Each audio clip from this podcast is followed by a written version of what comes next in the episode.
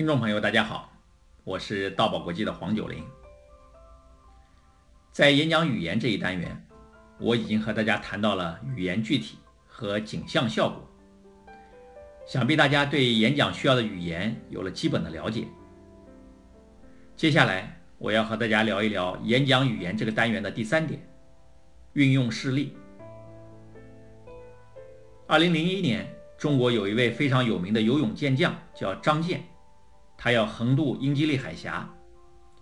张健是北京体育大学的教师，中长距离游泳的名人，被誉为横渡中国海峡的中国第一男人。在横渡英吉利海峡之前，他已经成功的横渡了琼州海峡、渤海海峡。特别是横渡渤海海峡时，他不借助任何漂浮物，连续游泳五十个小时。成功的横渡了一百零九公里的渤海海峡，刷新了长距离游泳横渡的世界纪录。中国中央电视台对张健横渡渤海海峡做了跟踪报道，影响非常的大。这一次张健又要横渡英吉利海峡，媒体自然是高度关注。横渡英吉利海峡与张健前两次的横渡不同的地方，就是这里的海水比较冷。对张建横渡带来了很大的困难，所以海水冷就成了这一次张建横渡英吉利海峡媒体报道的一个重点。我注意到有四位记者分别用了四种不同的语言来描述海水冷。第一位记者说：“今天的海水很冷，特别冷。”第二位记者说：“今天的海水很冷，水温只有十六度。”第三位记者说：“今天的海水很冷，冷得像刚从冰箱里拿出来的冰水。”而第四位记者说：“今天的海水很冷，我们的随行记者跟着张健一起下水，还没到两分钟就上了岸，冻得上牙直打下牙。”我们对比一下这四种说法。第一种说法语言笼统，比较抽象。海水冷的感觉不容易被人体会。第二种说法比较具体了，有了明确的数字。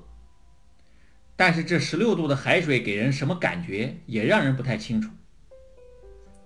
第三种说法用观众非常熟悉的情境做比喻，能让人感觉出水的温度了，这是一种很好的说法。而第四种说法更加生动形象。首先，他用了一个事实。其次，它有视觉还有触觉的感受，有着景象般的效果。而最重要的，它还有戏剧化的情节，具备了时间、地点、人物、事情、结果等要素，就形成了事例。而事例对于我们阐述思想、表达观点，可以说是最好的具体化的语言。在前面的节目中。我提到过掀起健康保健热潮的洪昭光教授，他的讲座条理清晰，标题运用非常到位。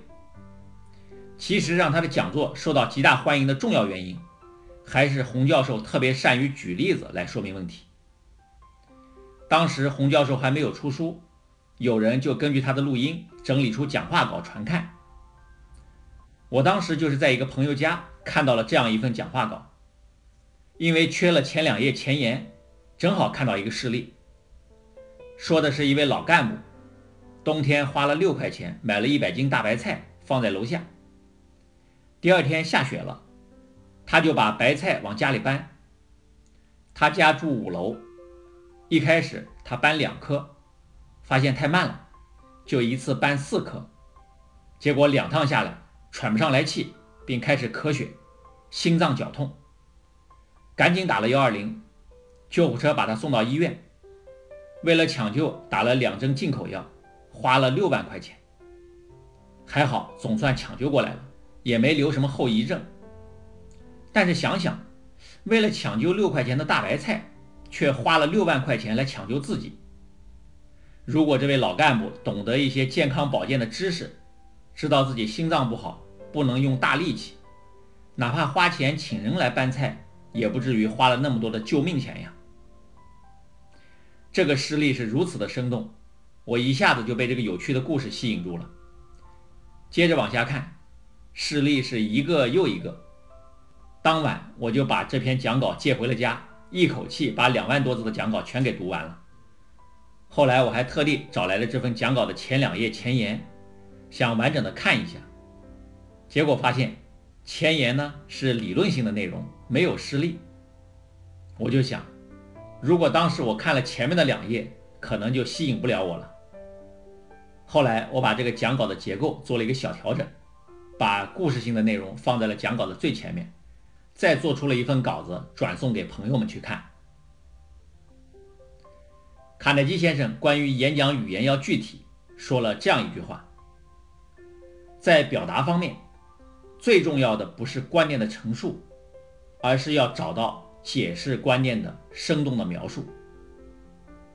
而生动的描述，指的就是用具体的事例。那这句话呢，对我影响非常大。我们东方人讲话有笼统概括的习惯，忽略了语言具体。在我明白了语言要具体这个道理之后，我就把这个原理贯穿在我开发的研宝当众讲话课里了，让学员通过学习与训练来改变讲话笼统的习惯，提高语言表达的影响力和吸引力。好，今天的节目就到这里。有意愿参加线上与线下演讲训练的朋友。可以搜索微信公众号“道宝国际”，或添加道宝客服微信“道宝九零”来了解详细的演讲培训信息。大爱能言，善道为宝。我们下一集节目再见。